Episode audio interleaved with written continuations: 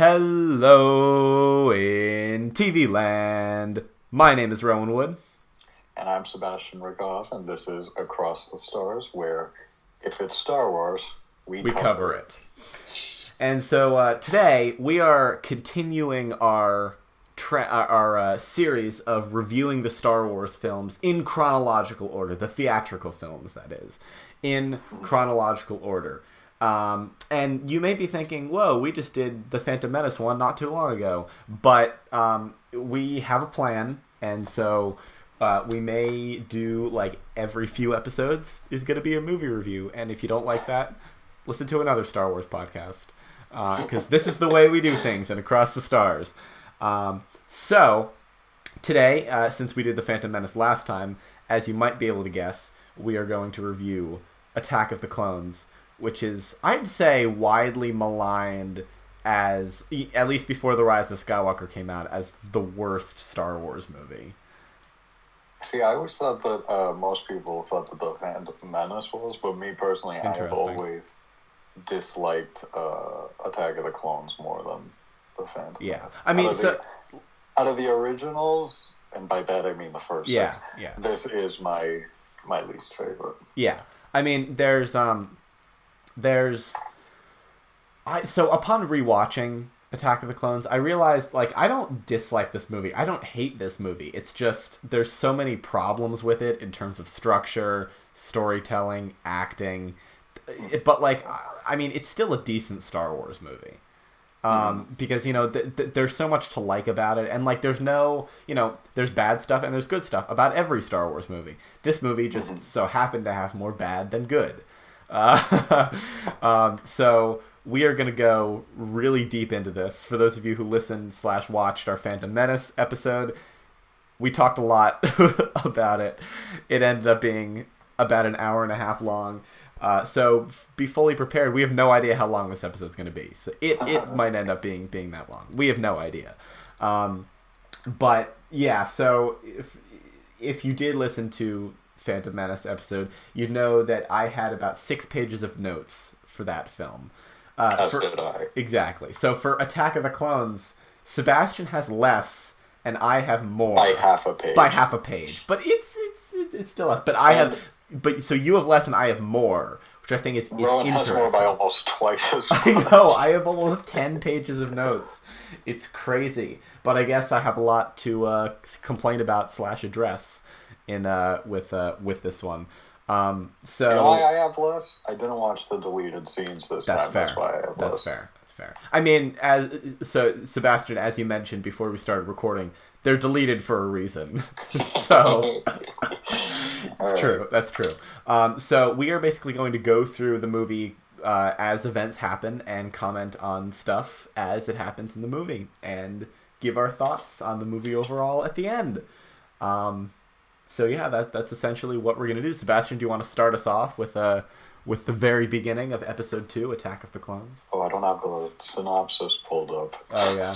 Well, pretty much. You you can, Yeah. So uh, but I I can start us off. All right. So Yeah. Padme, Padme, and like all this crew from Naboo are all landing on Coruscant, and as they land, their whole ship explodes in an assassination attempt on Padme's life. I I have a thought with this explosion. I have a few notes before this, but since you mentioned the explosion, I want to say the so it looks like the bomb explodes from the inside of the ship. Mm-hmm. So but we're led to believe that Zam Wesell put that bomb on the platform and that's you know because she's on Coruscant so it makes sense. But if it explodes from the inside of the ship that means that it has to be that it had to be put on the ship on Naboo.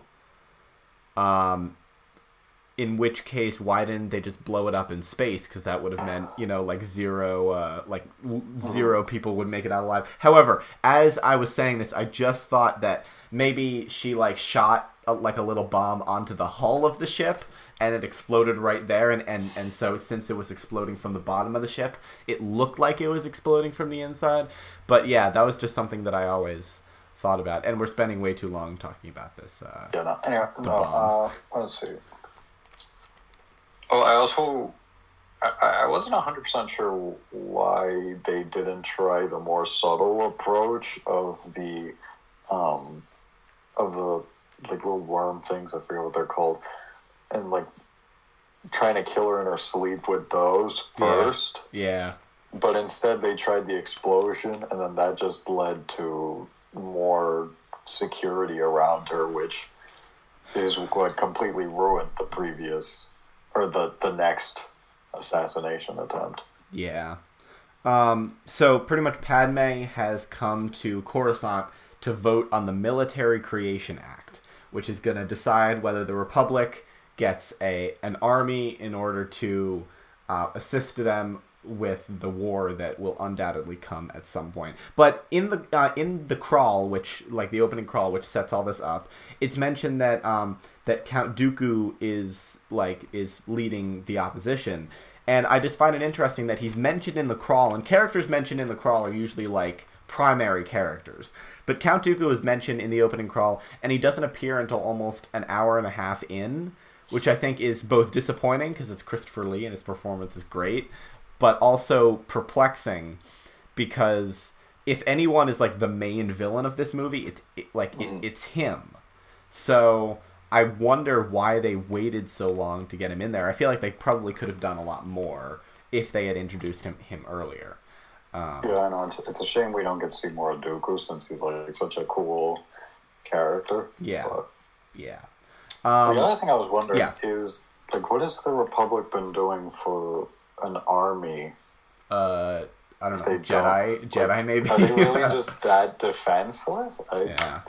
I don't know. That, that, that I- just seems. Um, I mean, I guess maybe they like before then it was like the the armies of their members. exactly yeah yeah like before then maybe you know because there wasn't like a like a war like a straightforward war it was like every planet for themselves in that case so i feel and and like if another planet nearby needed help maybe you know like oh if Malastare needed help maybe the planet next to them would have assisted them with their army or something like that it wasn't it probably was kind of messy and not very organized but yeah that's that's probably how they did it um, and also in this opening scene, we're introduced to Captain Typho, who's Padme's new like head Mhm. of head Security of guy. Security, and I I'm I'm wondering what happened to Captain Panaka from Episode One, I don't because know, but I'm pretty sure I'm pretty sure they're related. yeah. Yeah, I think like Typho is his nephew or some something, Yeah, like, that. like that. But, but but I mean, my first thought was, oh, Panaka's probably guarding the queen because that's his job, and Padme's not the queen anymore. But he's not on Naboo guarding the queen when we see them later on. So um, maybe he retired in the ten years. Who knows? Who knows? Um, but at when I when I was watching this and I turned it on. The first thing it said, because like I was watching it on Disney Plus, because that's really only like the only place where it's available. And so I saw on like the bar at the top it said Star Wars Episode Two: Attack of the Clones, and then it said contains de- tobacco depictions. What tobacco depictions? I was thinking. sticks. But we didn't. It was mentioned. We didn't see it. Like, what are death sticks? It's like, oh, come on. Uh, I, I don't know. He like flicks it around in his hand. Yes, You know? like, but like, if like if you're gonna say t- tobacco depictions and have it refer to the death sticks, I want to see those death sticks. Like, I, want to see. that Death sticks in action. yeah. Um, and uh, one more note for this scene where the of the assassination, um, when Padme's um, decoy Cordé is blown up, um, she says, "I failed you, Senator." And my thought here was, "You didn't fail her. This is your job. Your job is to die for her if you need to." You're not wrong at all. Exactly. Yeah, no, it's, it's not much of a, I like it. You know, it sucks that you died. Yeah, Um, but like that's why you're there. thanks, thanks, right? Um, Another thing, Padme suspects Dooku like right off the bat. Yeah. That's that's like that's it, probably a broad jump to make. Cuz like I know I, that. That seemed like that did seem like a bit of a jump to me. I, Yeah. I didn't. It didn't seem all that obvious, Yeah, especially all the yeah. we we needed the scene um, with the Jedi, which is the next scene, setting up Count Dooku like, oh, he was a Jedi, blah blah blah. But we'll get to that in a second. Do you have any more notes for the assassination? scene? Okay. So next we um, we have a little meeting with some of the Jedi Council and uh, Chance- Supreme Chancellor Palpatine, and they're basically discussing the assassination attempt. And um, we had some background cameos from Luminara Unduli and Barriss Offee, two Jedi who get fleshed out far more in the Clone Wars show. Um, but here, I, I just think it, it's interesting, you know, the George Lucas's attention to, de- to detail. You know, like you can say a lot about this man, but he had an eye for background stuff. Like there's so much cool background stuff in this movie. I'll talk about some of it more in my notes, but it's like it's just impressive how you know how he was probably unintentionally but like sowing the the seeds like planting the seeds for a lot of great future stuff um, like just in the background and uh, i just i just think think that's super cool I was about to say it's weird thinking that uh, these characters, like this is sort of how they start off as just background Exactly, characters, yeah. but then later on their names become like super common among you know people who enjoy the series. yeah and, yeah you know they they become pretty noteworthy characters. Yeah. Um, and I think Yoda in this scene says the dark side clouds everything, and I wrote with it with an arrow bad Jedi because they should really be better than this. There's so many of them, and there are two Sith. There are two. Throughout the entire movie, you just see Yoda talking about how like the Jedi basically just don't know anything. Yeah, yeah. It's he talks with Windu about it all the time. They're like, clouded by the dark side. The future is. yeah. I I, I, I have a note that later, like Yoda. Um, Yoda just says, "Blind we are, if creation of clone army we could not foresee." And I said, "Blind we are, very true, Yoda." They're so they are just like throughout all three of these movies, they can't see anything, and like I feel like that's part of the the point though, is to show like the sort of like the how they've gotten weaker and happy Oh, yeah. with like not ever having to deal with a Sith or anything really. oh for sure, yeah, yeah. It's Um, it's it's it's good storytelling, but bad logic. But it's still absurd. Yeah. that, yeah, they can't tell anything. Yeah, Um, next up, oh, uh, Padme says that like, or somebody says that Padme and Obi Wan are like good friends, and then later you see them like all chummy as if they. But as as far as I know, I don't think they've seen each other in ten years. yeah. I wrote I wrote they're definitely having an affair, like one hundred percent. No, no, no. It's like they. They literally just haven't seen each other in ten years. I don't understand Yeah. like what where all this friendliness is, is I don't know. is coming from. You met once ten years ago. Yeah. Are you really telling me that like they're the best of friends still? Have they like kept in touch or Yeah, I don't know. I mean, I've seen so many theories online that's like, oh, Anakin was having an uh, like not Anakin, Obi Wan was having an affair with Padme. I don't think it's true, but I just think it makes their interactions so much better if you think about that in this movie. uh, and then obviously I have to talk about that awful line of dialogue where, where freaking Anakin is like, "Oh, and you've grown more beautiful." Uh, for, for a senator, Yeah, like the throughout the entire movie, just the the dialogue with Anakin and Padme is my my biggest issue. Uh, it is it is quite bad. There's like, yeah, there's no point where I'm watching this and I think that something he says to her is like, "Oh, that's sweet, how romantic." It's it's all just so bad. yeah. Well, when when um when Anakin and Padme have that first interaction, she says, "You'll always be that little boy on Tatooine." I wrote "friend zone?" question mark because that's like like I'm not sure what to make of that like at all. Like Yeah, she she just called she just called him a little boy. I mean, like that's it's not That's not something you say to somebody that like romantically you're attracted to. Exactly, yeah. And um, I wrote ten years, and she looks exactly the same. she looks the same, but no one else does. I mean, like even even Samuel, like Samuel L. Jackson, Mace Windu looks different. Like like like he looks like he's grown at least a little bit, but Natalie Portman looks exactly the same. I know that that wasn't that wasn't great. Yeah. okay. Um, I have one one more note Yeah. from the previous scene actually, which is when Ana- which is when Padme is talking to Mace Windu, and Mace Windu was like, "Oh, Count Dooku used to be a Jedi. He couldn't assassinate anyone. It's not in his character." I wrote Windu equals idiot, because does he know? Like jet, like Jedi have gone bad, like historically in canon, right? I mean, like there have been Jedi who've gone rogue. Mm-hmm. Yeah, like there they're are so unpredictable.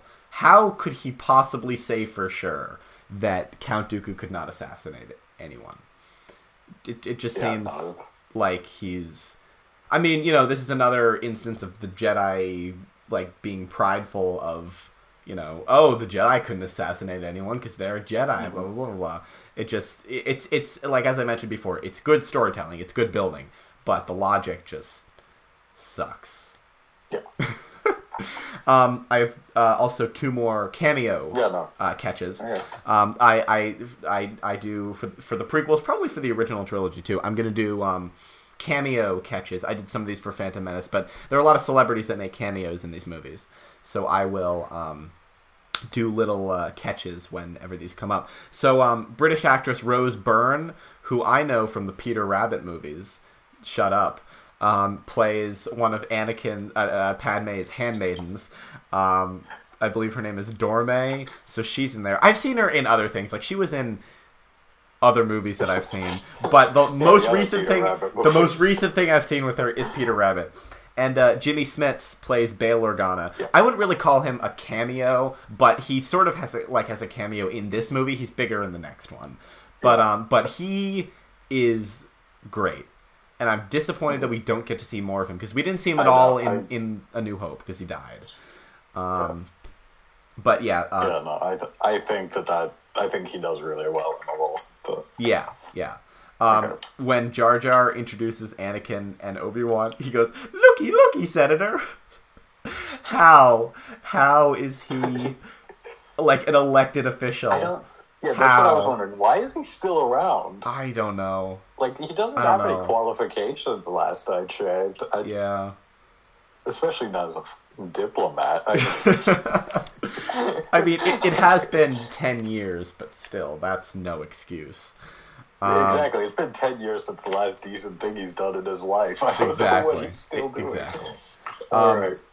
So Obi Wan and Anakin are um, protecting charged are charged with protecting Padme from any future assassination attempts. And Oh, uh, also, yeah, yeah, yeah, on yeah. that, uh, Anakin wants to go out and find the killer, and we're Yeah. supposed to see him as like, sort of, you know, irrational in trying to do that. But I think I don't. I don't really see why that's. That's pretty smart, that- honestly. I mean, like, Right. there's two of them there. One of them could go out and find the killer. You know? Exactly. I mean, Anakin alone could guard, and because he he did a just fine enough Yeah, job. did. Obi Wan didn't really do anything when the bugs came, Yeah, but yeah. He was like, "I sense it too," and then Anakin ran in and did everything. um, I although I wrote for this scene, um, so Hayden Christensen isn't bad in his first scene. In the first scene as Anakin, he's not awful, but in the scene after that, when he's talking to Obi Wan while Padme sleeps, we start to see some of that widely maligned Hayden Christensen acting. But I do want to say, his casting is not bad. He does look like Jake Lloyd, um, in terms of physical appearance.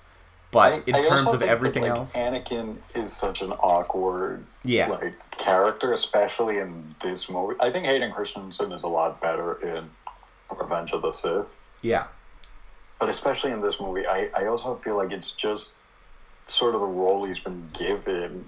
You know, like yeah, I'm not saying he's like a perfect, flawless Oh, yeah. actor, but I also think that like I, I feel like a lot of why he fails in this movie is because of like his character being so awkward and like weird in this one.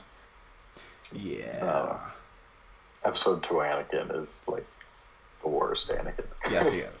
Um, so, uh, Jang, so the mysterious assassin who is Jango Fett sends um sends Zam Wesell to um, to assassinate Padme again to try to kill her again, and th- so they send two little poisonous bugs, which neither of us remember the names of. But point is, they're poisonous, and um, he sends them through like a- like a little droid. Why don't they just send like a droid to blow up her apartment? It would be so much know. easier, and they would take out two Jedi along the way. I I think I actually have that written down here mm-hmm. somewhere. But Yeah, another thing I don't get is Padme covered her cameras. yeah, Does she, I, I get that she wants privacy, but like, I, she also has R two in the room with her, which I that's true. I'm not fully. R two is definitely recording everything you saw, but Yeah. R two is an awful guard dog because he's in there. He's in there to like tell to notify Anakin and Obi Wan should anything come up, right? And he doesn't.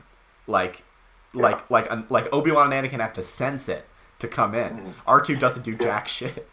dude also like if if there were just an assassination attempt on your life i feel like your safety and being watched over is more important than uh you know your privacy and covering your cameras yeah, yeah.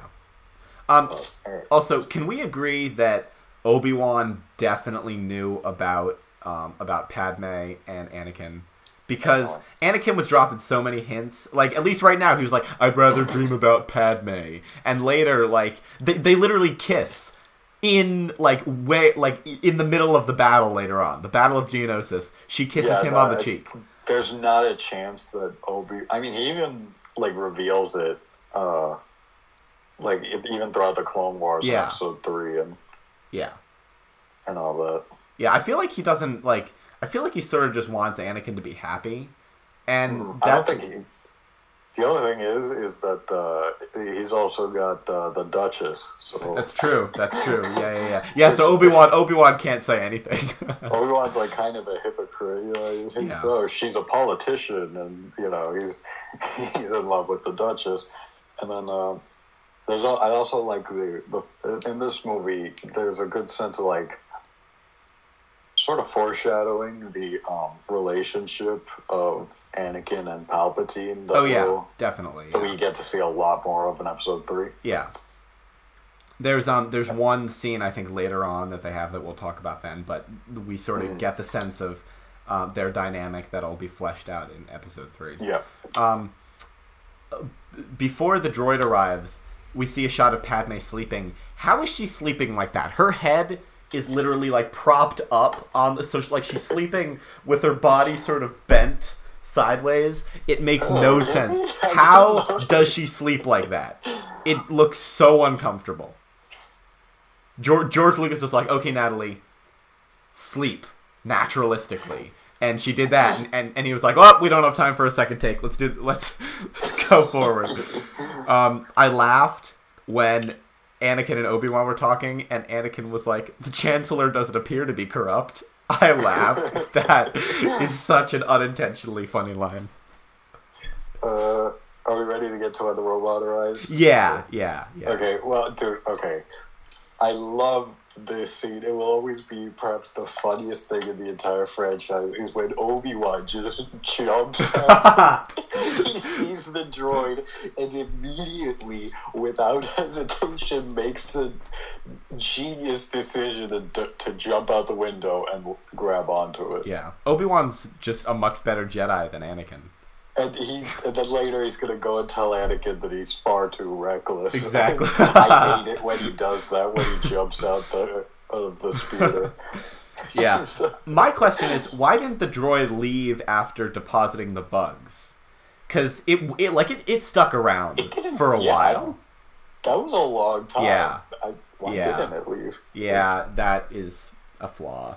Um, but yeah, and so, um, so Obi Wan jumps out the window, and Zam tries to shoot Obi Wan down, but of course she fails. Oh well, she does eventually She, succeed. she shoots the. She does. the she droid, she, su- she shoots the droid. She, She doesn't shoot him because he's a much bigger target than the droid is. Exactly. I, I don't get why she wouldn't shoot him. I know, right? Um, so Anakin catches Obi Wan with a speeder, And Obi Wan's like, "Oh, blah, blah, blah, my very young apprentice," and I wrote, "It's been ten years. A very young apprentice for ten years. Come on, Obi Wan. Like, give him some credit. I mean, he's Hayden Christensen, but he's still Anakin. He's still been your Padawan for ten years. Um, so then there's a speeder chase, uh, which is pretty cool, except it's very CGI friendly. Yeah. There's so much CGI. Um, I yeah, no. yeah. There's there's also this great line uh, Obi Wan says that just I don't know really struck me as odd in the Star Wars universe, uh, which is if you spent as much time practicing your saber techniques as you did your wit, you'd rival you'd rival Master Yoda as a swordsman. yeah. I don't know. I don't know why that just Yeah, Struck and, and also Anakin doesn't have any wit. He likes to think he does, but he really doesn't. so I feel like Obi Wan's just indulging him there. Um, so during the speeder chase, uh, Zam sort of shoots a like a lightning grid, like a power grid Yeah. type thing, and yeah, lightning they fly straight. exactly, and it does nothing. The lightning does Not only- nothing. No Not only that, but they could have they could have gone above it, yeah, exactly. And they didn't. Exactly. Yeah. and it did nothing when they drove through it. There was also this fire that they were swerving around to dodge. When again, they could have just gone up a little bit and Yeah. yeah. No, Yeah. Um, It's uh it's dumb. Ano- Another thing I have to point out is that Coruscant really does look nice. It does. It does. That that's true. Yeah, I mean there's a lot of crappy looking backgrounds here, but Coruscant is consistently good, I think, in in all three of the originals. Um so Anakin uh, jumps out of the speeder in order to intercept Zam Wesell, and Obi Wan looks over the side and he says, "I hate it when he does that." Does Anakin do that like all the time? Like, I why? Why? Why would Obi Wan say that? Yeah, exactly. Yeah. Um, so there's a continuation of the chase, but they eventually land at a bar um, on the uh, not the deepest level of Coruscant, but like the like the like the I'd say like the middle class level, right? Yeah, they're, they're like sort of in the underworld, Yeah. sort of. Yeah. Um, on the way into the bar, they pass an uh, like a light up advertisement on the on the wall of the bar with I think I know exactly with with like a, an, one, another species, but then a Bith going like Yeah. that. I really want to know what they were advertising there. like what? I've always wondered that. Always. Because like you can't see, like you can't tell what the Bith's expression is. So is he like, is he smiling? Is he like disappointed? Like like what is the and like is the thumbs up? Does that mean the same thing? Like in Star Wars, in other places that that it means here, like like it's. I just want to know the story. I also want to know the story behind inside the bar. There is a uh, a wall of like television screens, and on one of the screens is like it, what looks like sports, but it's all droids. Yeah. it's all yeah, droids. like a droid football. Yeah, like like what like what's the appeal there? It's robots playing football.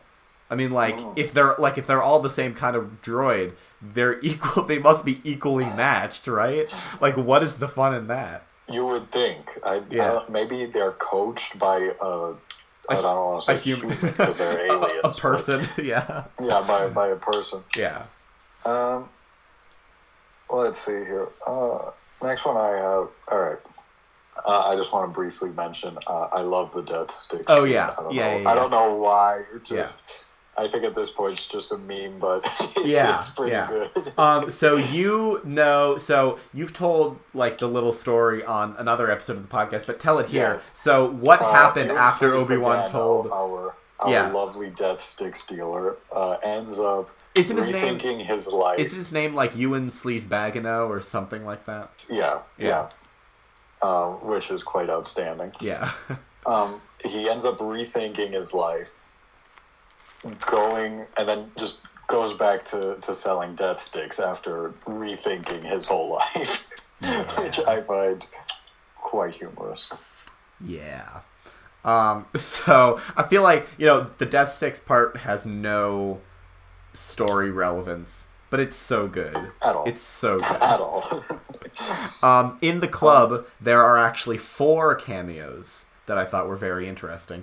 Um, so Ahmed Best, who plays Jar Jar, has a physical cameo without any CGI uh, in the club. Anthony Daniels, C3PO, Hey. also has a cameo there, which I missed. I only know about it because of the internet. Um, and George Lucas's daughters, Amanda and Katie Lucas, also uh, they play Twi'leks in there. Um, Oh which I think is interesting and weird because one of them, I think it was Amanda Lucas, played uh, or, or Katie Lucas, one of them played one of Anakin's friends in Mhm. uh, episode one, and like she was a kid then, but now she's playing like a like a a Twi'lek that's These movies dressed. only came out three years apart. I know, I know. really That's the that's the weirdest part. Like why, why on earth? Oh, Why on earth? oh, oh. Yeah. Oh, I wish I hadn't known that. Oh, I remember mentioning it. I'd forgotten. Oh, I really wish I had known that. yeah. okay, so um, uh, Zam tries to assassinate Obi Wan, and Obi Wan cuts her hand off. Or I something? think it's it's a limb. Let's just call it a limb and move Yeah, on. no, he, he does something to one of her arms. Uh, Yeah. I think he cuts her, it off. And they drag her outside because it's Jedi business. And she gets poison darted by Yeah. Jango Fett. yeah. Um, who Obi Wan and Anakin don't see. They just see, oh, it's a figure. It's a mysterious figure. Ooh. I also don't get, like, he, he sort of stuck around after taking the shot for a while. Yeah. And then, like, It was it was like- for dramatic effect. Let's just It let's just was. say I that. just it's impractical. impractical. I mean, like that describes most of this movie. But uh, Yeah. Um, so uh, they are mainly left with the dart as a clue as to who the bound as to who or what Yeah. the bounty hunter is. Why would Jango use darts from Kamino? What I assumed was that he wa- he was hired to track them back to Kamino because Dooku and Sidious want them to find the clone army. That's true. That's true. So, because I, I had that same thought, I was like, why in the world would you use the dart from Kamino? Yeah. But then I realized that they do want the clone army and Kamino to be found. Exactly. Yeah. And Palpatine says at the end of the movie, everything's going according to plan. So this whole thing was definitely orchestrated Yeah. by. Uh... But if so, why would Anakin? Why would Dooku remove the planet from the Jedi archives? That just seems like an extra That's step. that's one of my notes later Yeah. on. I mean, I don't get why you would do Yeah. that if, yeah, like why, if you want it to be found, don't hide it. Exactly. exactly. Yeah. Um, so Anakin is assigned to protect Padme. Um, because her life is in danger, blah blah blah. Why would the council put Anakin on this job? It just seems dumb. I mean, I feel like it's it's probably literally just because they they already know each other. And I'm not sure that the council knows about uh, his romantic feelings. I If feel like so- that's mostly just an Obi Wan thing. They're even more blind. I mean, come on, Exactly. come on, Jedi. But um, I just wanted to bring up there was this Yeah. scene. I don't know if we already glossed over it or not. Uh, with Anakin and Palpatine. Oh, was that was that around here? Yeah, don't have any believe notes for that bit. I believe Yeah. it was after. Uh, I think it was after. Anyway, Yeah. but um, I I really like that scene. I think it's it. I, you can see Palpatine sort of setting up Anakin to be his next apprentice. He, you know, he's like, "Oh, Yeah. trust in your feelings," which is you know a lot of what a, you know a Sith trusts a lot of their like Of negative emotions more than they do like you know try to be rational. yeah. And then uh, you see Palpatine like sort of feeding into Anakin's ego and arrogance, saying he's like the most powerful Jedi um, out of all of them. Yeah. And yeah, I, I think that I, I, I really like Palpatine's character, and Ian McDiarmid is Fantastic. magnifique. Yeah. Magnifique. Um, there's a brief scene in the Jedi Temple with Obi Wan, Windu, and Yoda, and I find it very interesting because the Jedi Temple background is utter crap. The CGI awful, but the Yoda Yoda looks great. So for some reason, there's just this like really stark divide of good and bad CGI, which I think is very strange. But that's the only note I have for that scene. Other than that, it's pretty much worthless. Um, All right. Yeah. Uh, so Uh, so Anakin is assigned to Padme, Yeah. and uh, there's that don't. There's that scene where where Anakin's basically just complaining about the council and Yeah. Obi Wan, I wrote. and yep, I, so I wrote in quotes when Anakin says "Sorry, my lady." I wrote "Ugh," and then I and then I wrote "rapey eyes." His eyes, know, like they're like- so like, yeah. He, no, oh my god! And when she like explicitly tells him, "Don't look at me like that," yeah, uh, and then he it- continues to look at her like that. And it- it's Oh, moments like this that make me wonder, like, why is she attracted to him at all? I, I don't know, because like that. the movie. there's nothing appealing about. She's shown nothing but resistance to all of his advances. I don't. And the more bad I stuff he it. does, the more she wants him for some reason. Like when he murders all the Tusken Raiders, like when he when when he disobeys his mandate to protect her and like stay on Yeah. Naboo. Oh, oh my God! When he kills all the Tusken Raiders, oh! It's it's it's just like, goddamn. All right. Um. Oh, oh, before um, we go any further, Padme puts Jar Jar in charge of the Senate. in- Yes, in, charge I have of the Naboo. here. Why is Jar Jar qualified Yeah. to be the, I the feel like- stand-in senator? I feel like Boss Nass would be a better senator than Jar Jar. by far. Yeah. Like he, he has. I don't, I don't even know what the hell happened to Boss Nass. Do we ever see him again? After uh, no, one? uh, in episode three, Padme's funeral. You're right. Yeah, Yeah, so he's he's still around. Yeah, I I'm yeah. assuming he still has a big position. yeah, But what what the hell? What, I don't know. Why Jar Jar? because they wanted to I have guess Jar Jar. in Boss it for- Nass can't leave. Naboo or some shit like Yeah, that. yeah, yeah, something like But that. um, Um, that still doesn't explain why Jar Jar. Captain Typho or something. Yeah, exactly. Um, so Anakin and Padme travel um, as refugees on a like a cruise liner. Um, but why is Padme dressed so extravagantly? Because like they're supposed to. Anakin's dressed Exactly. like uh, He's dressed like a Jedi. He is literally dressed like a Jedi. Why? yeah. I don't. I don't get it either. They're supposed to be low key refugees. Why on earth would they would they dress like that? I don't know. I don't know. Let's ask. Let's call George Lucas and ask him. Um, yeah. Are we at the the deck scene yet? Oh, we are. We are at the Dexter All right. Jettster Okay. scene. I don't know why I love uh, Dexter Jettster so much, but Yeah. uh, Yeah. freaking he was he was my profile picture on my Oh, school really? email. Um, I just, it's just fun fact. While I throw that, or the Lego version. Oh yeah. Um, I I just love his little uh, '50s diner in the middle Yeah. of Coruscant. Yeah. and last but not least, how is Kamino obscure enough for all the Jedi to not know about? I don't know. But then Dex is like, "Oh yeah, you know uh, that planet. Uh, It belongs to them definitely-" cloners. Yeah. Yeah, no, the people there clone other people. Like it's Yeah. It's like it's Yeah, like he's yeah. talking about it like, oh, everyone knows this. The other thing is like, do they clone a lot of people? Is I- Jango I don't Fett know. Because like, he like, calls them Yeah. cloners. Cloners. Yeah. Either that, or he just knows about the clone army before the entirety of the Republic does. yeah but like but like if they do clone other people like like they've had no other jobs except the clone troopers for 10 years that's like that's a long time to not do anything else yeah, no, I don't. Like is their whole economy just resting on the republic clone troopers this whole time? Who knows? Um, but so I, I wrote i like dexter jettster he's great. But the waitress droid you know i understand it's supposed to be like a 50s diner thing but her voice is annoying as hell.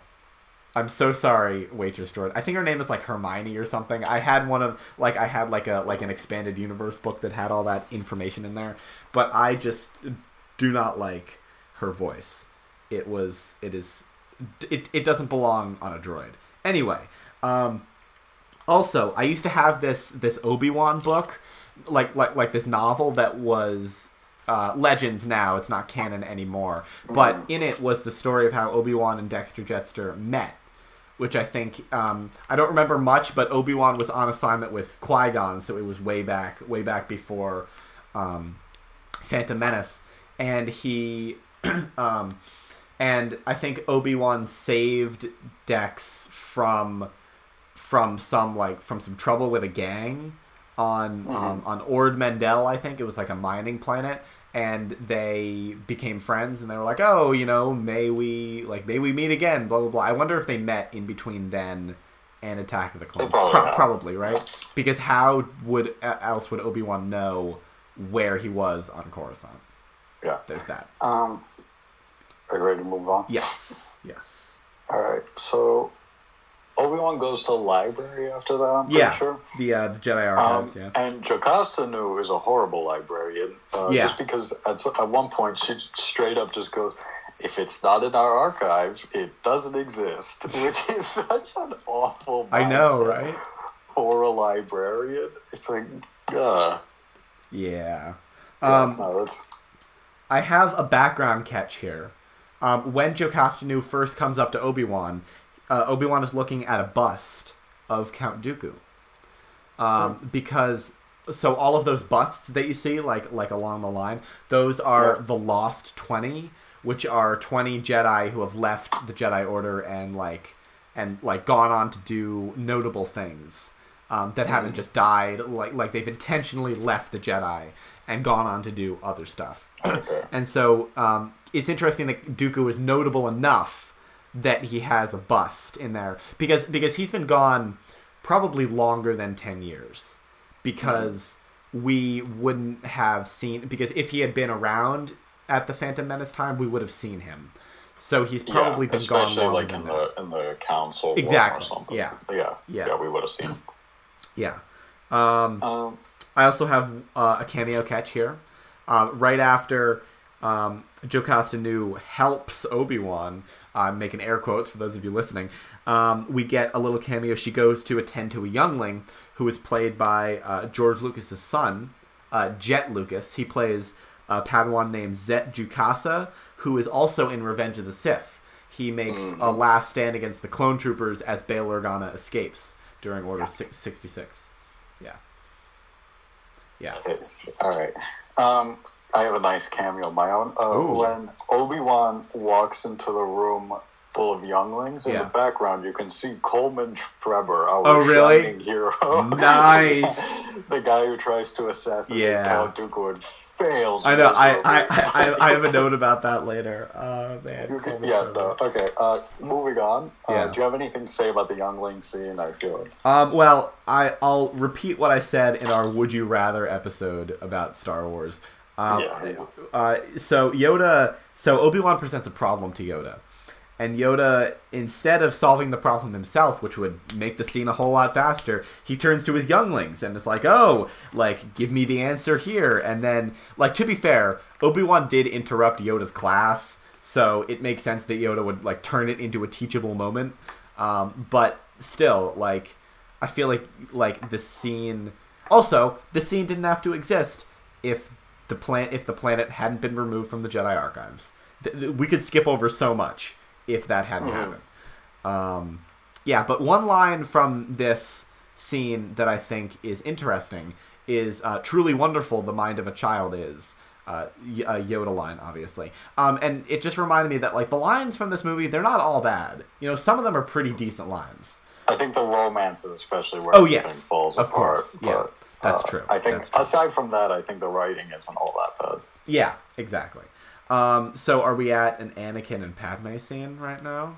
I think we, are. I, I think we skipped over a few of them. Um, yeah, that's true. Um, Yeah, I, I just uh, there's one thing I have here. At some point, somebody refers to Anakin as a Jedi, and Padme goes out of her way to correct him. Oh, he's not a Jedi. yes, I have that. That's that's that's uh, later on. Um, but I have a few notes before then. So, Oh, okay. uh, so I have some dialogue notes. Um, Anakin says to Padme. So so Padme asks Anakin, "Are you allowed to love?"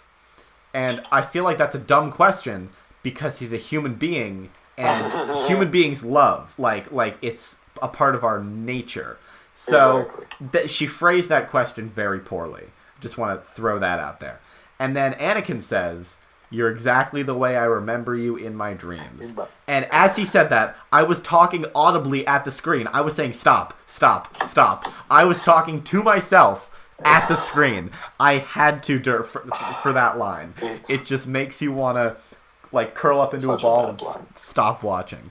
Um, but yeah, so their ship lands on Naboo, and as they exit the ship, um, I spotted some Gungan council members uh, talking um, on like on Naboo. So this seems to suggest that the Gungans have sort of integrated themselves them, themselves blah, blah, into the Naboo society in the last ten years. I guess ever since um, Amidala gave Boss Nass like the glowing lightning thing at the end of Phantom Menace. exactly.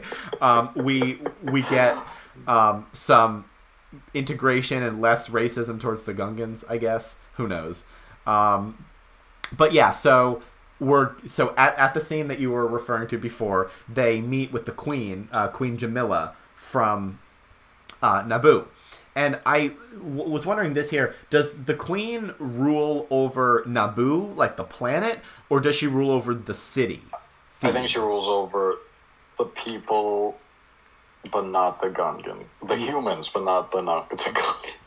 Yeah. The Yeah. Naboo people. There's just nothing clear about this whole like demo- like democratic I mean, monarchy I get that that's, something. that's how it worked in episode one, and I'm Yeah. assuming it, it hasn't changed. So, Yeah. Yeah. all right.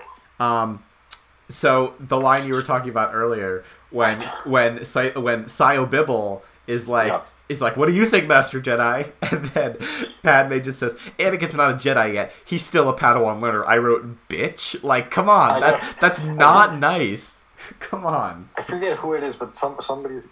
I think Anakin tries to talk back or something like that, and she just goes, "No, you listen." And it's, she's so rude to him in this scene. I just I know. don't get why. yeah. Um. All right. Uh, moving on. I think are we where uh, Obi Wan lands on Kamino? Kamino, yeah. Um, so Obi Wan comes out of First hyperspace. I like, just want, yeah, yeah, yeah, yeah. You the start. You start. Kamino score when he first like flies down is Yeah. I love it. I don't know why. I love it. It's so good. John Yeah. Williams, ten out of ten. Yeah. Um, so Obi Wan comes out of hyperspace using a hyperspace ring because he doesn't have like his ship can't travel on its own. But Mm-hmm. what if someone blows up the hyperspace ring? And Like he's trapped. yeah, he's but I wonder why did why didn't Jango Fett do that when he was escaping Kamino? Would have made things so much easier for him. Good point, but you. I think you also have to remember that it's like out in uh, space. That's true, know. but if they are out in space, like if the hyperspace like, ring Space is pretty big. Yeah, well, yeah, I know, but like it's near Kamino, and it has to be near Kamino. But if so, if Obi Wan parked it too far away from where Jango Fett escaped from, how does Obi Wan know where he went in order to follow him? Well, maybe Jango Fett just doesn't know the specifics about Jedi starfighters. I mean, he didn't see Obi Wan come in, so maybe he just doesn't know about the hyperspace ring. That's fair. Yeah, yeah. Um, so Obi Wan lands on Kamino, and uh, he is Yeah. welcomed with open arms by the Kaminoans, uh, who I wrote are horrifying. Their CGI, They really are. it's not great. Um, I believe after that scene, it goes back to Anakin and Padme. Um. Yeah. Yeah. Well. So. So. And- Um. But so first, Obi Wan meets with Lama Su, the Prime Minister Yeah. of Kamino, and he says, um, 20 200,000 units are ready, with a million more on the way. So it's been ten years about since they started this. If the clones take five years to grow, and two hundred thousand units are ready, there's a million more on the way. What does on the way mean? Does it mean they're going to be ready soon? think- does it mean they're being I grown? think it means ready soon. Okay, because it- the Clone Wars doesn't we last. see we see over a million Yeah. clones. I feel in the Clone Wars Because I don't think the, I don't think the Clone Wars lasts more than five years. Does it, or does it last it lasts, I believe, four or so. four? Okay, so any clones that are fetuses here don't like don't get to grow fully by the end of the Clone Wars. So there is. So I, I, I, I just wish they had. I mean, I know th- there's no reason to make this two hour and twenty minute movie longer, but I just wish they had made some things clearer about like I mean, I know math doesn't matter in the Star Wars universe, but still, I would have appreciated Yeah. some logic here. Um, also, I wish they had explained that Palpatine was behind the clone army because it's something you have to either infer or learn from the EU. It's not something they tell you. So I I wish they they would have just spelled it out at least in Revenge of the Sith, but I wish they would have just spelled it out for you. Uh, they do in the Clone Wars. Yeah, don't they? ex- exactly. I think. So you have, yeah, you have to you're get it. right. Yeah, no, there's like a whole episode where they track down Darth Tyrannus, which Yeah, is Dooku. yeah, Yeah. Um. So we are at Anakin and Padme on and sand. on uh, Naboo. Yes, I I wrote I wrote shut the fuck up about sand, please. I know. Oh my god! And that became one of the most infamous lines in all. All of Star Wars. Ever. All of Star Wars. Um, yeah. And then it's it's almost funny when when Padme pulls away from the kiss. Yeah. Cause like you have the music, it's playing up, and then all of a sudden just dies down. I know. I laughed. I wrote. pulls away. I, I wrote down. I laughed. It was so funny. I wrote comical breakup music, and it was just it was just too good. I don't get why. Like, Um. yeah, I I, I didn't feel bad for him in the slightest. I, I just Yeah, not at all, not at all. Um, so I wrote. I also wrote the music that's playing here that cuts out abruptly is "Across the Stars," which is what our podcast is named after. So I just thought that was that was cool. I wrote, "Hey, it's across the stars." So uh, yeah, yeah. Um. Okay, and I believe it goes back to Back to Kamino. and Um, I just want to say, Tamura, I, I'm going to butcher this pronunciation. Tamura Morrison does uh, a great job for playing uh, 200,000 parts. Uh, kudos to him. yeah, yeah. Um, so when Obi Wan's uh, like watching the clones, there are some clones with red, blue, and green armor, and as we find out later, and in the Clone Wars, those denote rank, of course. Uh, but there's like so there are a lot of lines, but there's like one with every like so like in one line there's a red one, another line there's a blue one, another one there's a green one, but like they're they're like interspersed across the lines. So I'm just wondering, like, are they assigned their rank like at birth, or does it, or or is it like, oh, if I you think- get this armor, like randomly, then you're a commander? Well, I think uh, the color can also mean like which sort of battalion they're a part of. Yeah, like, all of Rex's guys have blue, all of Cody's have yellow on theirs. That's true. But, so I'm um, I'm wondering why they're separated here then from the other ones. But, uh, uh, I, and I think to answer your question, at birth they have some that are like spec- that they create like specifically for certain things, like the the clone commandos are all like from birth. They're I believe they're all trained to be clone commandos, and I think the same applies to a lot of the other ones. yeah, I don't think they get to choose which, um, like which which category they fall into. that's fair. Um. So now I believe if you have no I other, just, I, I also just wanted Yeah. to say one more thing. There's Yeah. this really cool uh, game. yeah, Uh, at least story wise, it's pretty neat. Um, there's this game called uh, Star Wars Bounty Hunter that sort of explains uh, how Jango Fett came to be the the choice for the clone army. Which is pretty. I just wanted to point that out. Um, and then we, we go back to Naboo, and there's this really weird scene where basically Padme is just talking about boys with Anakin. yeah, yeah. uh, So she's talking. I assume she's talking about her first kiss. Yeah, I and then so, and then Anakin's like, "All right, I get the picture." And I wrote like, "You asked. Why are you like cutting her off? You were the one that asked about this." And then I love how it goes from that to the like, Anakin basically agreeing that a, a dictatorship is the ideal mandate of government. Yeah. Because he goes off saying somebody should make everybody agree. Uh, yeah, no, it's. Yeah, that's. It, it's a pretty smooth transition. First kiss, dictatorship, optimal form of government. Yeah. Yeah. You don't see the connections? Um. So also, I wrote here the Naboo waterfalls in the background. They don't look like shit, which is a- a good thing for this movie. Um, I mean, that's exactly what I'm looking at now. Oh, really? Yeah, yeah, yeah. It's it's like you know some of the backgrounds are pretty awful, but some of them not too bad. You know, it's, it's sort of a hit or miss. You know? Yeah. Yeah. All right. Um. Oh, also, I I hate that scene where they're both just rolling in the grass. Yeah. It's weird because like it's, It's- sending it's so all the wrong messages. Like, uh, yeah. uh, Okay. I just don't like that scene. Okay. Yeah. Enough said. Um. Moving on, I think we go back to Kamino. Yeah. And I don't get why Jango's armor is just so visible, like out. Yeah. I It know. just doesn't make sense to me. I know. Um, Um. and I- they're like, Jango is sort of unnecessarily defensive Yeah. because he doesn't. Uh, uh, like as far as he knows, Obi Wan doesn't know anything. About him. He's just been, like acting very suspicious. Yeah.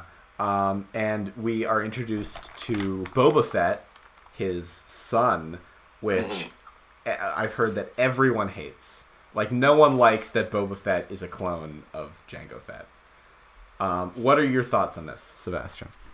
I, I, I, I guess it's because I just sort of accepted it at a much younger age. I just never really saw too big of a problem with it. Yeah. I mean, it's it's kind of kind of sucks that he's not like his own human being, which like, I think really blows. But it would have been cool. I think it would have been cooler if he were like just actually Jango's son instead of a a clone. I don't know Exactly. why. I don't know why they made the decision to make him a clone. Yeah. Like, it's one of those things that doesn't bother me that much, but it would have been cooler if he hadn't been a clone. Exactly. Um, also, uh, Jango Fett's line, uh, just a simple man trying to make his way in the universe. It's a good line. It's a great line. Is. Yeah, it uh, per- kind of perfectly sums up um, what he's trying to do. Because, like, you know, I'm sure he started off that way, but um, and I think this is him sort of referencing where he came from. But now he like he's obviously evolved past that, and he's working for the separatists. But still, um, I and but you know he's a bounty hunter, and I think this perfectly sums up. You know, this is what bounty hunters are.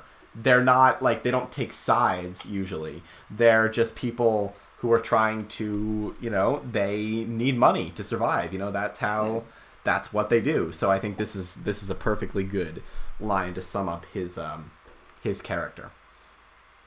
All right, uh, and I believe after that we have the eating like dinner scene on Naboo, and I hate that like CGI pear thing. that thing, is, like I don't. And who eats a pear with a fork and knife is another thing I just want to point out. Yeah, I wrote Um, I wrote so like An- Padme's about to bite into it, and then Anakin just like lifts it over to him, and I was like, she was just trying to eat her pear. Come on, dude. And then like he cuts be, it and he sends it back. Like and all that, Jesus. but it it fails miserably. yeah, Um, also, Padme's wardrobe throughout this entire movie, um, especially in the next scene, like whatever that black thing is that she wears where they're beside the fire.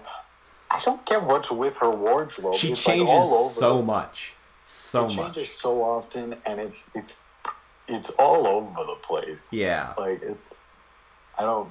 Yeah, I'm not. I don't. It's and it, it just none of it looks all that great. Exactly. Um, and Anakin says so they have like a weird, like no chemistry conversation, and Yeah. one of the things Anakin says is, "I was haunted by the kiss you should never have given me," and I wrote, "You kissed her. She didn't do anything. This was you. You are responsible for that this." pulled back. Exactly. Exactly. And like, and I feel like this is the switching point where all of a sudden, for like no reason whatsoever, uh, Padme starts to love him, which is weird because she's been put off by all of his advances so far. Yeah. It just it doesn't make any sense for for her to love him. Absolutely. not. As, as Yeah. sad as that sounds. Yeah. Um, Of course. Um. yeah. So I. And I also feel like they tried to make like Padme not like too. I don't know what the word like she they make she's made out to be like this sort of like like just such a good like pure person Yeah. which is is weird because you also see her like you know kicking ass and shooting people every Yeah. now and then but you know I, I don't know it just it didn't it, uh, it, it to see this now feels weird Yeah. Um, so I don't know if there's that much to say about that scene other than it's weird and they have no chemistry at all. Oh, oh, I wrote so I saw this I wanted to reference this earlier, but I saw this meme on Reddit one time.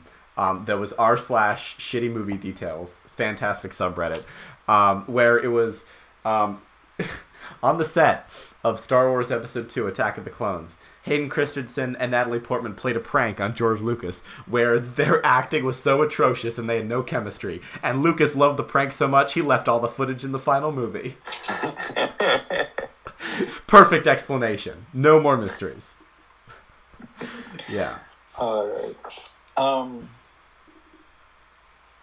Um, so I think we're back oh, on. yeah on- okay Yeah. we're back and obi-wan sends a message to coruscant and there's this one part where i'm watching with subtitles and i couldn't make out what he said but the subtitles say uh, send a message to coruscant care of the old folks home Yeah, I, I saw that I too.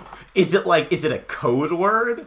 Like I don't what think is he? That's a, like, I don't think that that's specifically a um, a Disney Plus subtitles. thing Yeah, no, because no. I've seen that. In, I don't know if it was exactly that, but it. I, does anybody actually know what he says? I don't scene? know. Like, I I'm gonna have to look that up later. Um, let's see here. Yeah. Um, I also have a note when Obi Wan um, is leaving the Kamino facility. Taun We, who is the Kaminoan that first greeted Obi Wan, when he's leaving, she sort she sort of like rubs her neck as he's leaving, like her super long neck. And I wrote like it must get itchy because like her neck is like covered like by like neck clothing like all the time. It's it's like it's like a Kaminoan turtleneck, and it's just so weird. Uh, makes no sense. Uh, but I just Alright. I, I, I, I just noticed it. And there's uh there's the fight with Jango and Obi Wan, which isn't one of the best fights, but I also do appreciate it because I mean, I think um, like you don't really see another fight like this one. I feel you know, Yeah. like a lot of it's a lot of it's blaster fire ship fights. You see lightsaber fights, but the, I don't know. This fight is like more of a fist fight, which you don't see too often in the Star Yeah. Wars universe. Um, there's one bit Yeah. where where Jango shoots like a lasso and it goes around Obi Wan's hand, and suddenly he Yeah. can't he can't use the Force anymore. He can't get his lightsaber. Why? His hands he- are tied. Well, no, he did. He did use it, but then he got pulled away too fast for it to actually get in his hand. I think is what it was. I don't know. I'm I'm I'm 'Cause you see, you see his like, you see his lightsaber like come up, and yeah. it just uh, it, it fails to get in his hand. yeah. Um, there's another bit I think right before this where um, after they receive Obi Wan's message, Yoda and Windu have a little scene together. And one thing that Mace Windu says is that we should inform the Senate that our ability to use the Force has diminished. And I wrote again, Windu equals idiot. Why would you do that? Why on earth? That achieves nothing. It makes the Jedi look bad. and if you want, you can tell them that like they, you know, that you're you can't exactly sense too many things at the moment. Your your future predicting abilities, but are gone. But that doesn't mean that your ability to use. I feel like that doesn't mean that your ability to use the force as a whole has gone away. Yeah. Um. Sigh. Uh, then there's the ship fight between Obi Wan and Jango, and I I have one small note about this. Uh, two actually. Uh, the seismic charge sounds are outstanding. Super cool. I Great sound effects. Them. I don't know what it is about them. But you just hear dead silence and then a blah, and it is Yeah. beautiful. Yeah. I love every second of it. Yeah. Um, That and there's this one scene where Obi Wan's getting chased by a missile. He goes around an asteroid, and I believe the missile. I might have just seen it wrong. I believe the missile goes around the other way instead of the way he went, Yeah. which made like no sense to me at all. Yeah, and Obi Wan says in this scene, "This is why I hate flying." Yeah. but he's a really good pilot. Like he's a Yeah. great flyer. So I don't know why he hates it. He's really good at it. Um, there's also a line in the scene where Obi, where uh, Boba Fett says, uh, "Get him, Dad! Get him! Fire!" it's just, it's so flat and it's so, it's it's such bad acting, but it's so funny.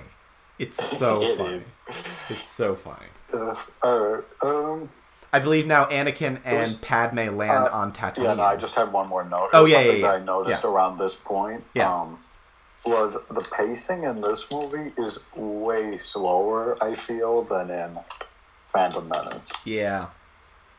Like, oh, Well, I feel like Phantom Menace is pretty fast until they get to Tatooine. Then it slows Yeah. down for a while, and then it gets fast after that.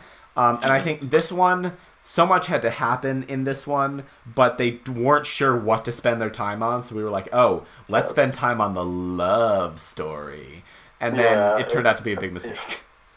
I feel like there, there's a lot of like dragging in in this film. Yeah. Um, so Anakin Um, and Padme land on Tatooine. Um, and I wondered, so so they land in one of those space docks. Um, and I, I, I wonder, do you reserve one of those? Like when you land in Mos Espa, like like do you reserve a space dock? Does it cost money? If it does cost money, how do they pay for it? Because Republic credits probably aren't accepted on, on, on, on Tatooine. I that uh, bugged me for about thirty seconds, and I realized it doesn't matter, like the rest of this movie. Um, so so Anakin's obviously looking for his mother because he had a nightmare, and he's worried that she's all right. Um, and they visit uh, Watto. We get a, a brief Watto return. His beard is disgusting. It's It so really gross. I, It's but like I mean, it's been ten years and all he's been able to grow is like a like a scraggly like neck it's not beard. even that. It's just that it's so visually. Yeah, because because it's it's completely CGI. Because Watto is completely CG. So I also feel like just just because the rest of Watto just doesn't look all that yeah, fantastic. That like yeah. Um, and then they go to the the Lars farm. yes. Um, Um, and three PO is there, and all I could think was, who is it that actually like finished C three PO? yeah. Because Uh, he who he knows? was still. I don't know. Who knows? Yeah, that's um, a, a mystery. Um, but we get a, another cameo here, a notable cameo. Uh, Joel Edgerton plays Uncle Owen. Um, very established actor, Great Gatsby, a lot of other stuff, but I mainly know Gatsby. Um, but yeah, so he plays Uncle Owen here. He makes a brief return in um, Revenge of the Sith, and I suppose um, the the Cliegg Lars and Beru would also count as cameos, but I don't know the actors. They're probably not notable enough to me to count as a cameo catch. But yeah, so Joel Edgerton is Uncle Owen. Um, but what I find interesting about him is that he's a like a major actor, and he only has like a cameo here, which I think is pretty cool. Um, but yeah, so they find out that Shmi, Anakin's mother, was abducted by Tusken Raiders, which is unfortunate, but you know, oh well. Um, and Cliegg, so And Cliegg, so Anakin Anakin goes Yeah. off to find them, and Yeah. there's just this one line of dialogue where he just goes. There's somebody, I think it's Cliegg, asks him where he's going, and he just goes to find my mother, and it's it's the way he delivers it. I feel Yeah. is just. And then obviously, I, I feel like we have to talk about um, the shadow when like it sort of like the sun is setting. You can see Anakin's shadows in Yeah. the shape of Darth Vader. Yeah, so, yeah. like a neat little detail there. and as he's then- as he's speeding away, we get some sweet Duel of the Fates I know. going I, on. I have that here. Oh, hell yeah. Duel of the. I have Duel of the Fates epic comeback because it it comes back. It's better than ever. Better Oh, than ever, yeah. outstanding. It's so good. Well. Um, as so good as before, we'll say. Yeah, so- it's, so- it, it's not better. Of course. So Anakin's going to find the Tusken Raiders, and in the scene before, Cliegg Lars is describing how Shmi took how Shmi was taken by the by the Tusken Raiders, and he says, you know, like because Tusken Raiders are humans, I believe. They just have like they wear. Look it up. They are humans. What? They are human beings. They wear or, or, or, or like they're humanoids because they look human. They just have tattoos all around their body, and they wear the stuff on their faces. Um, but I feel like because they are human or they are humanoid, so I feel like is this so Cliegg calls them savages. Is Uh, this Tusken Raiders were apparently some guy stated while on a mission to Argonar with Anakin Skywalker, the Tusken Raiders were biologically incompatible with humans. interesting? So Interesting. Although I have seen look up a picture of them without their their masks because they look like humans. Um, but I'm I'm just wondering like if they are indeed humanoid, is this racism?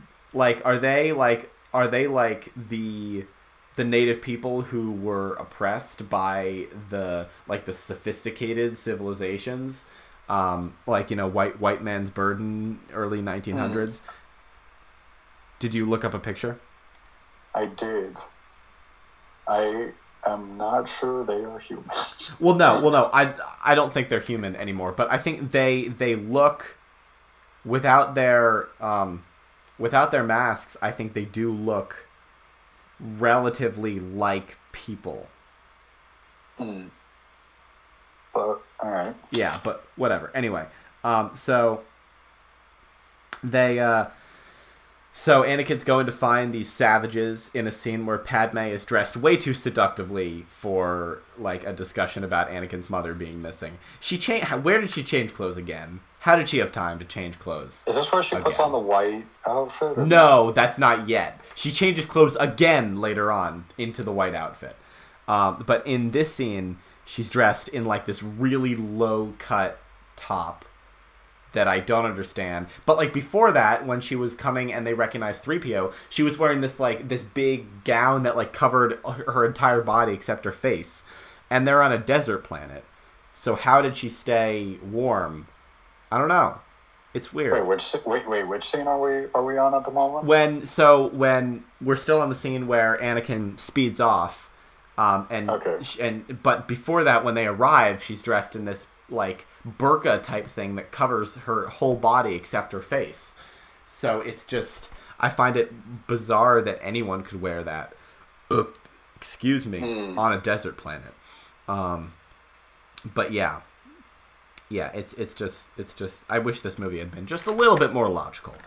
But uh yeah. So Obi-Wan lands on Geonosis or Jango lands on Geonosis and Obi-Wan follows him.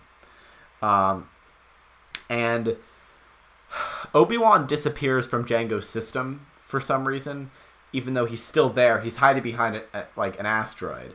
But I don't know why an asteroid should shield him from Jango's Well, I think it's just because Jango assumed that he blew up on the. I Well, well, I guess so. But then, like Obi Wan, like li- like the ship, the physical ship disappears from Jango's like tracking computer, which I think Hmm. is strange. But you know, they need to have a reason to give up on the fight, so they Did land. like shut off his ship? Maybe. maybe. So they land on um, Geonosis, which has a cool design. I will give them that. Geonosis has an interesting design. Um, and he finds um, the Confederacy with Count Dooku, and they're discussing a treaty that Dooku needs them to sign in order to like make the Confederacy a legitimate thing, I guess. And uh, Nute Gunray is talking, and he he wants Padme's head on his desk. My first thought is he has a desk. My second thought is how did he not get convicted? Because like th- they mentioned earlier, he went through like three trials in the Yeah, Supreme yeah. Court. He's gone through like a bunch of trials, but never. Dude, I don't know. Like he, he, he was straight up responsible for, for the whole incident on Naboo. I don't know how he got away with that one. Yeah, and like Um, there there were so many witnesses, like it just it made no goddamn sense. But uh, All right. yeah. And then after that, I believe we go back to. Oh wait, wait, wait! I have one more. I, I, I, I have one more note. Oh, Um, I don't know so, what it is. so do you though? So, so when Count Dooku is discussing with the Confederacy, um, about their like the treaty and all the people of the different unions are saying like, oh, you know, you're like our army's at your disposal. Wat Tambor, the head of the Techno yeah. Union, is like the Techno Union army mm, mm, mm, mm, is at your disposal, Count. But like I, I wrote, I wrote like the Techno Union army. mm, mm. I just like I wrote some scribbles in to stand in for his robot noises, but it's just like, I- why was he like computing his like because I know he's uh, uh like, like he's like he's like a lizard creature thing but he needs that but he needs like the mask mask to breathe so it's not like he's a like he's a droid or a robot Yeah, so I what was he doing I have no clue. I couldn't you. Um, yeah so back to Tatooine Now we go. Now we go back to Tatooine, and Anakin's mother dies. And honestly, I'm kind of surprised that Anakin didn't go earlier. Like he's been having these dreams for, for a, a long time yeah He said, uh, I, I don't know what made now the the point at which he went. Um. Anyway, he kills them all, uh, not just the men, but the women and the children. Commits genocide. yeah and he goes back to Padme, and Padme's basically cool with everyone. Yeah, I- he did. well, and in that scene, I, I just find the Yeah. lights in the background so distracting. yeah yeah because Like, like it's um, it's it's dark inside the room and then it's just Like- it's so bright outside No, no, no. I mean, like the, the like computer lights. oh yeah yeah yeah yeah in yeah that yeah, scene yeah. so distracting. I don't know why, but Yeah. like they, they just are to me. Yeah. Um, Pad- so Padme brings in some blue milk to Anakin.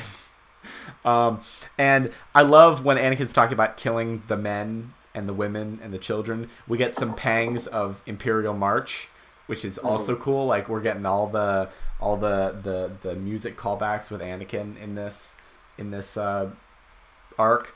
Um, and so they have a burial for Shmi. Um, and I'm wondering, so there are three graves at the site where they're burying Shmi. One of them is Shmi, obviously, but then there's one, and then there's a smaller one. So who are the other two graves? That's something that I want to know, and Probably is two never explained. Probably, but like one of them is small. So what? Like, was it a kid? Because that's messed up and very sad. Um, but Yeah. yeah. So they get a message. So Anakin and Padme get a message from Obi Wan um, that is basically telling them what's going on. But then Obi Wan is captured by one destroyer droid. By one, he can handle Oh. one droid. There were probably more. Yeah, probably, but, like, but, But like, Yeah. come on, Obi Wan, come on, come on. Um, um, yeah, And then uh, I don't know. I just love the bit where uh, Anakin says that he's going to stay and protect Padme, but then yeah, Padme's just like, "Well, I'm going, and uh, you come and protect me." yeah. Because like that sort of lends credence to Obi Wan and Padme being friends. Because like Padme's like, oh, I'm gonna help Obi Wan, so it's like, oh, they care about each other. But why? They haven't seen each other in ten years. Like Anakin would definitely care about Obi Wan more. Anakin would go if it were up to him. Of but, course, you know. of course. Um, and only now he's obeying the rules. Like he didn't obey the Yeah, rules when I- when they went to Tatooine. Left Tat- he Yeah. straight up left to go to Tatooine. Yeah. Yeah. no, it, um, also, Um, why is 3PO going with them?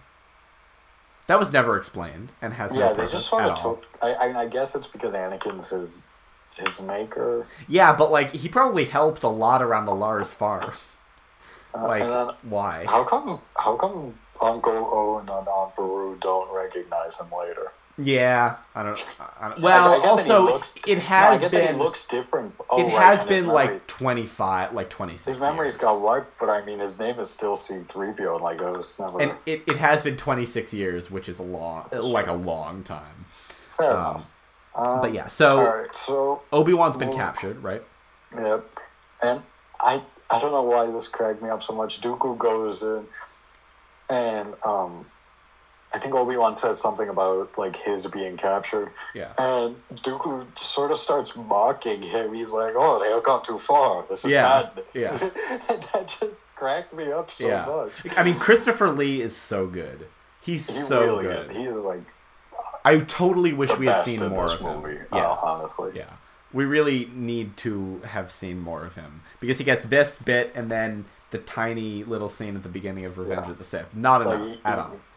He is outstanding in uh, Yeah. in this role. I, I truly Definitely. think. Um, um uh, And so- then Dooku yeah. also in that scene outright says that Sidious controls the Senate. why would he do that? Why would he do And that? then Obi Wan like doesn't suspect Palpatine doesn't investigate this at all later. He just dismisses it. Yeah. And I I. I just And feel like, like the rest of the Jedi Council dismisses it later on too. Like, come I- on, I just guys. feel like that- Come on. Yeah, like he doesn't.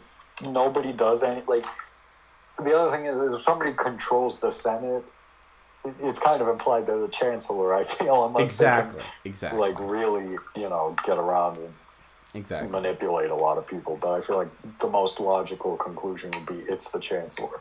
Exactly. Um, speaking Um, of the Senate, the next scene Yeah, is uh, this was I, I think this was the whole purpose behind Jar Jar being in like in the Senate. Um, he greets all of the Senate by saying "Dello Feligates." I, I, I wrote that down. Yeah, Why the hell would they even continue to listen to him? So the fall of the Republic is pretty much Jar Jar's fault because Exactly. he votes to give Palpatine emergency powers, which Misa proposed we give extreme emergency powers to Disahir Supreme Chancellor. And that's how Jar Jar caused the rise of the oh Empire. oh my god, Jar Jar. Oh, yeah. Okay.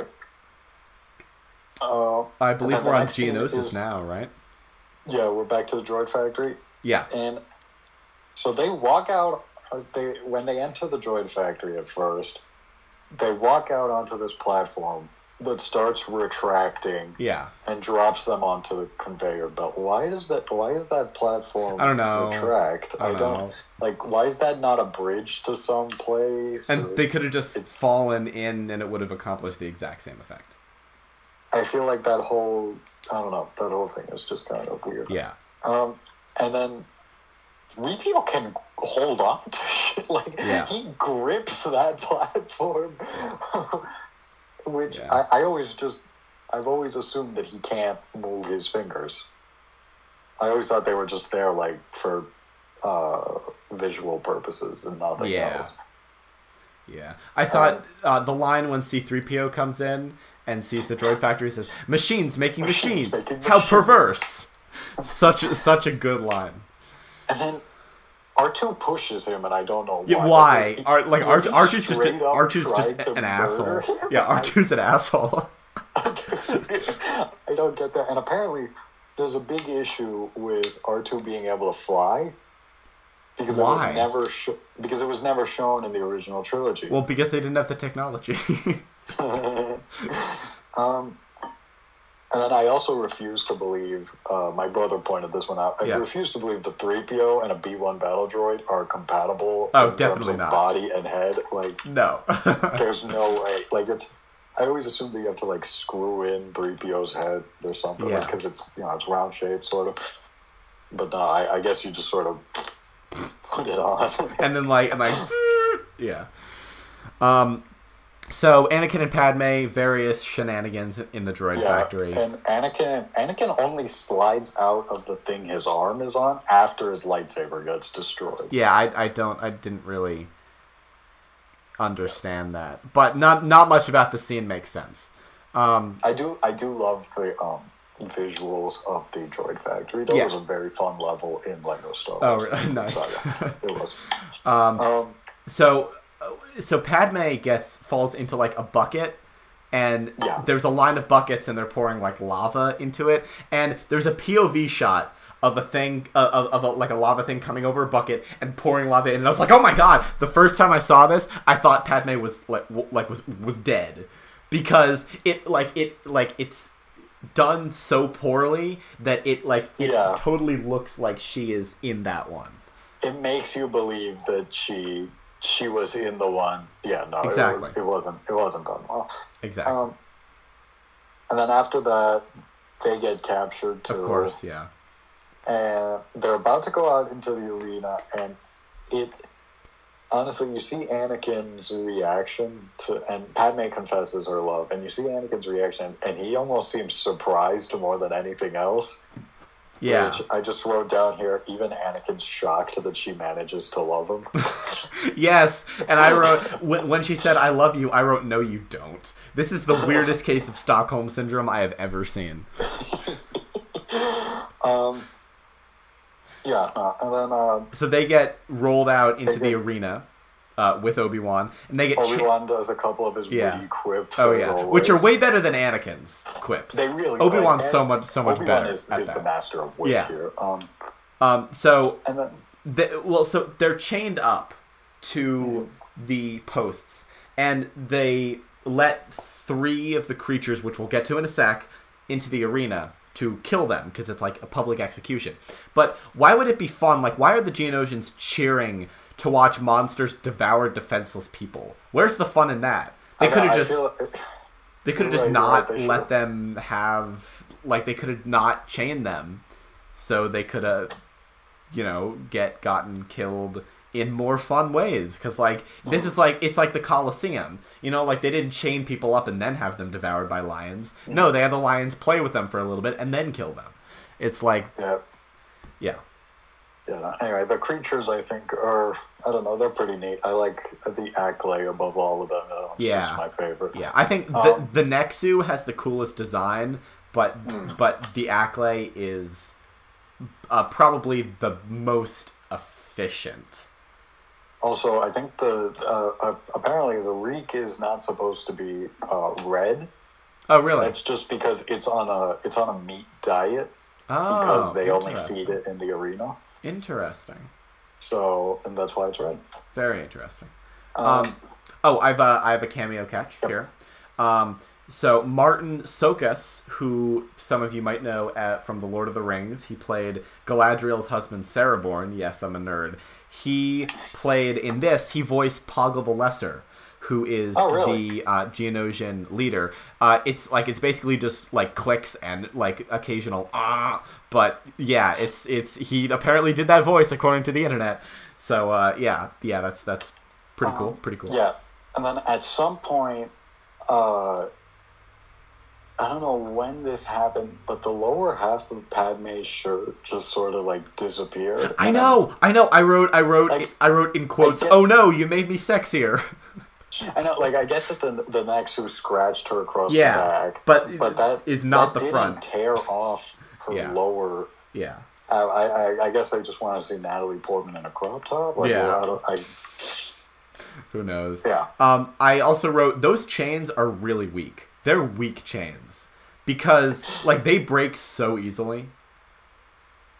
It's it's Um, just yeah no the Yeah. Uh, let's see what else is there okay when anakin starts writing the the read, padme jumps down she should have her like her I know. waist would have shattered I know, and like her crotch, like come on, Jesus Christ.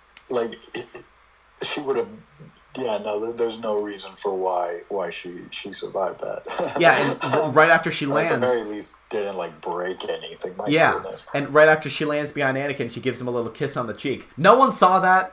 Come on, no one saw that. Um, before this, though, I had I so I, I I had one note from a, a little bit earlier. Why couldn't it? It, it would have made things so much better, so much better, if Obi Wan had said he would join Dooku, and then infiltrated it from the inside. That would have been like like Anakin and Padme would come in and they would see Obi Wan and Dooku's side and they would be like, "Whoa, Obi Wan, how could you do such a thing?" I think that would have made a much better little scene than Obi Wan just being chained up with the rest of them because they, they all all three of them don't need to be there. It really only could have been two of them. Anyway, continue. Um, I just want to point out that the green screen in the arena is like sort of on and off good. Uh, there are some moments where it just it looks really bad. um, and then after that, all the Jedi sort of come in, Mhm. and we see we see Mace Windu with Dooku and all that. And I just want to say the introduction to the super battle droids is such a neat like Yeah, scene because yeah, Yeah, I don't know, and then it's it's weird because they never like actually ended up replacing the the regular battle droids, but Yeah. Yeah, but Uh, they're I guess well. I mean, I would assume they're slightly more expensive to make, which is why there true, aren't as many of them. Um, Yeah. But yeah, um, there's a, a bit of foreshadowing here. Mace Windu, when he comes in, he holds the lightsaber at Jango's throat, which I think is cool because he cuts his head off later on. Mace is his head, guess. Yeah. Um, Um, so all of the Jedi arrive, of course. And yeah, they like do a charge and get like shot down. Some of them do. Yeah. And Coleman Trevor, legend that he is, Rest goes in peace. Straight for Dooku. and gets gunned down by Jango Yeah. uh, instantly. It was rest in peace, Coleman Trevor. Yeah. Um, when the Jedi do come in, they toss spare lightsabers at Anakin and Obi Wan. They just Yeah. have those just lying around. well, Like, yeah, do they have like a lightsaber I, room? I just, I just assume they have spare lightsabers. Yeah, wouldn't be too that's fair.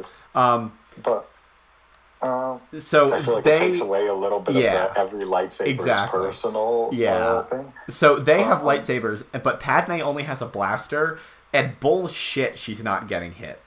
Like, come on. Like, especially later on when the droids are like surrounding them so closely, there is no way in hell that she is not getting hit at least once.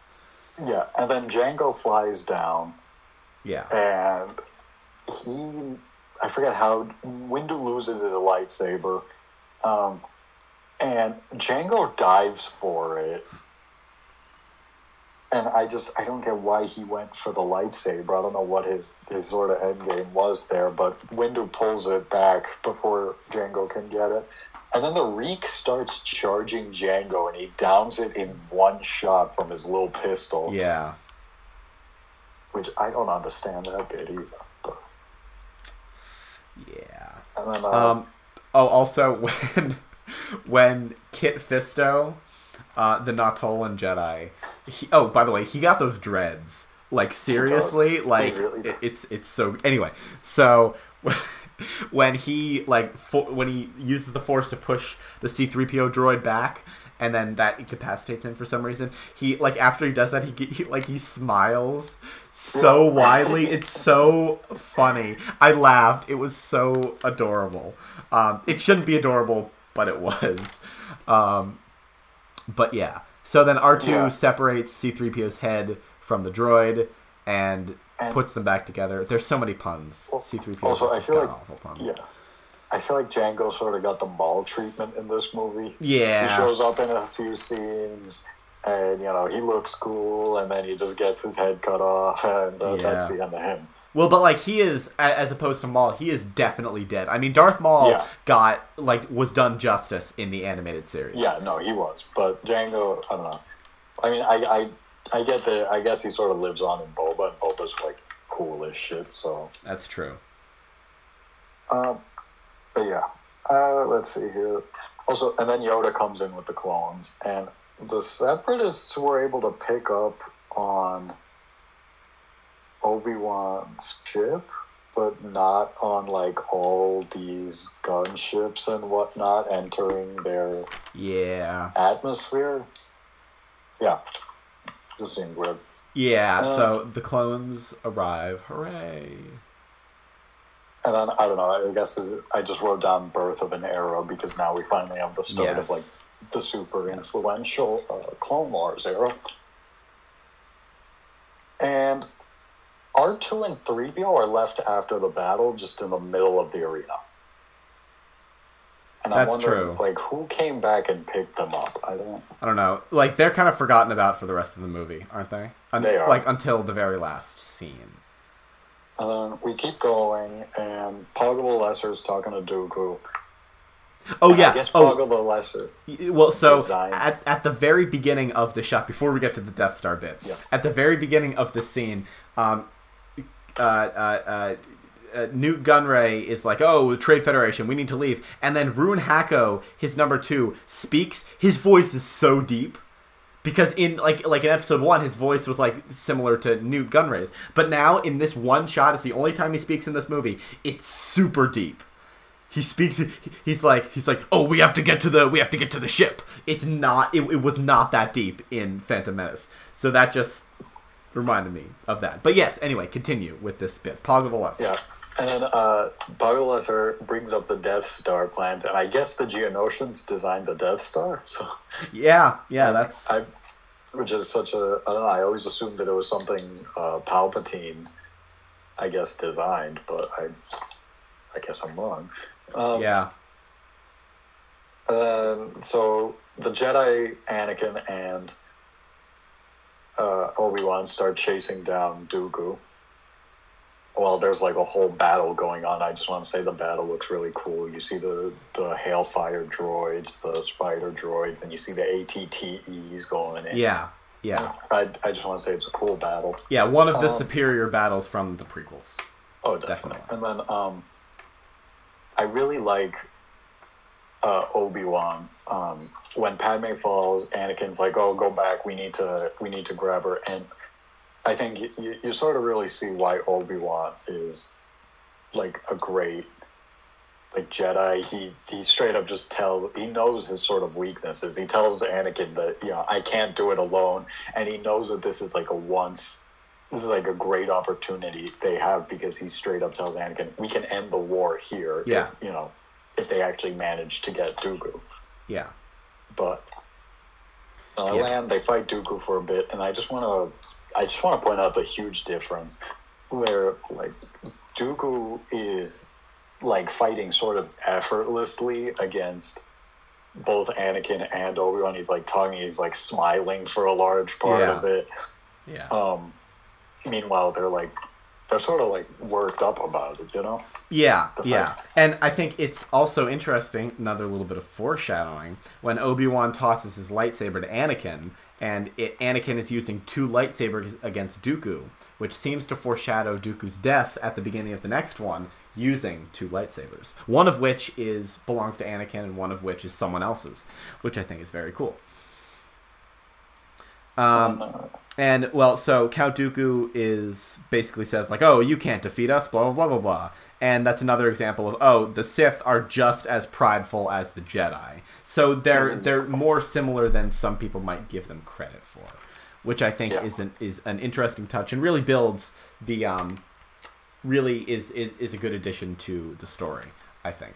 Um, I also, this is something I've always loved, is the lighting when, like, the sort of power line gets cut, yeah, and you just see, like, the red and blue, like, go over their faces. I love that. yeah, I really Yeah. do. Um, but my my main problem with that fight there is that like when that happens, they don't like if you listen, you you you don't hear a lot of clashing going on, Yeah. so they're just sort of like swinging aimlessly. I Yeah. guess.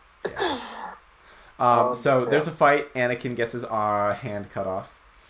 Yep. and but then uh, Yoda comes in, and uh, Yoda, I think he looks really good in this sequence. And like the Yoda CGI is probably the most consistently good CGI in the entire um, prequel trilogy, um, and especially in this bit, you know, like this is one of two Yoda fight scenes in the whole series. So I think he does quite well here. Um, Yeah, no, I also looks- think that look- you looks see you see some force abilities uh, that we don't really see often. Like Yoda shoots Dooku's lightning light back, back, at back yeah. Dooku deflects it with his hand, and then like Yoda just sort of absorbs his lightning and like crushes it. I guess. Which, Yeah. And then, uh, like you said, Yoda in action is pretty great. I love the, the sounds he makes when he's just jumping all over the place. Yeah, Um, yeah. And uh, that's all I really have until like the very final scene. So if you have anything else, Yeah. So um so Yoda um so Dooku distracts Yoda by uh, by um f- like cutting a like using the force to push over a thing that would fall on Anakin and Obi-Wan but then Yoda save like saves it from sort of falling on them but it's according to Yoda in episode 5 size matters not so why does Yoda have a hard time lifting that that thing? Um, he might just be tired from the fight, but I don't believe that because size matters not, Yoda. You got to remember remember your own rules. Um, and so then Dooku escapes with his Solar Sailor, which was a really difficult Lego set to put together when I got that ye- years ago. Uh, we'll talk about Lego Star Wars in an episode soon enough. Um, we will. but uh, so uh, uh, one thing I noted down here was when they're when they're escaping, when Dooku's escaping, we see um, some we see you know like the Trade Federation control ships. Like there was only one of them in Phantom Yeah. Menace, but here we see how they really work because there's the ring around them and the centerpiece sort of can separate from it and go onto the ground and then rise up and sort of combine with that. I just found it interesting that we get a little bit more of an insight as to how they work. Another thing from this scene, you'd think that someone like Anakin, Obi Wan, or Yoda would have thought to throw a tracker onto Dooku's ship before he left, uh, because that would have made it like like that would have if you like because he went to Coruscant, it would have been you know whoa why is Dooku on Coruscant would have been an interesting plot line for the Clone Wars. Who knows? Um, Yeah. so um, Like do- in the yeah yeah, then he goes and he meets up with Sidious. yeah yeah they sort of have their thing, and then Yoda, I, he's talking to Anakin and Obi Wan at the end in the Jedi Council room, and all the chairs are gone except for Yoda. exactly. I like I don't- wrote where are the rest of the Jedi Council chairs? I, I don't know what happened to them. but it just didn't make a whole lot of sense to me. Like what? Yeah.